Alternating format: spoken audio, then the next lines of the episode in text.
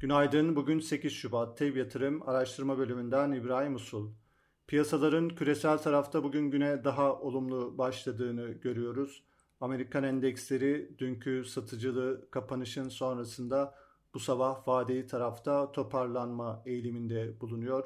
Asya tarafında Çin dışında piyasalar genelde pozitif tarafta.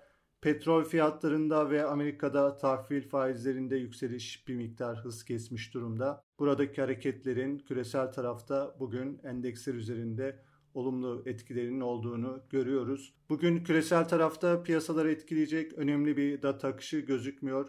Daha çok piyasa hareketlerini izleyeceğimiz bir gün olacak. Haftanın kalan süresinde piyasalar için Amerika'da perşembe günü açıklanacak olan tüfe verileri önemli olacak gözüküyor.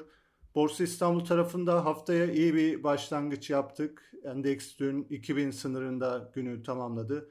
Daha çok sanayi hisselerinde alışlar söz konusuydu. Bugün biz Borsa İstanbul'un dünkü seviyelerde açılmasını bekliyoruz. Sonrasında piyasanın olumlu tarafa dönmesini bekleriz.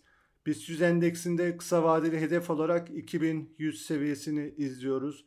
Göstergelerdeki kuvvetlenme dikkate alındığında 2100'e doğru önümüzdeki günlerde teknik açıdan yeniden bir hareketlenme beklenebilir gözüküyor.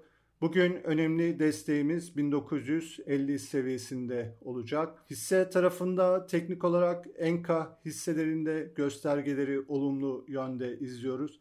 Hissede 2 aydır bir yükseliş eğilimi var. Şu an için bu hareket devam ediyor.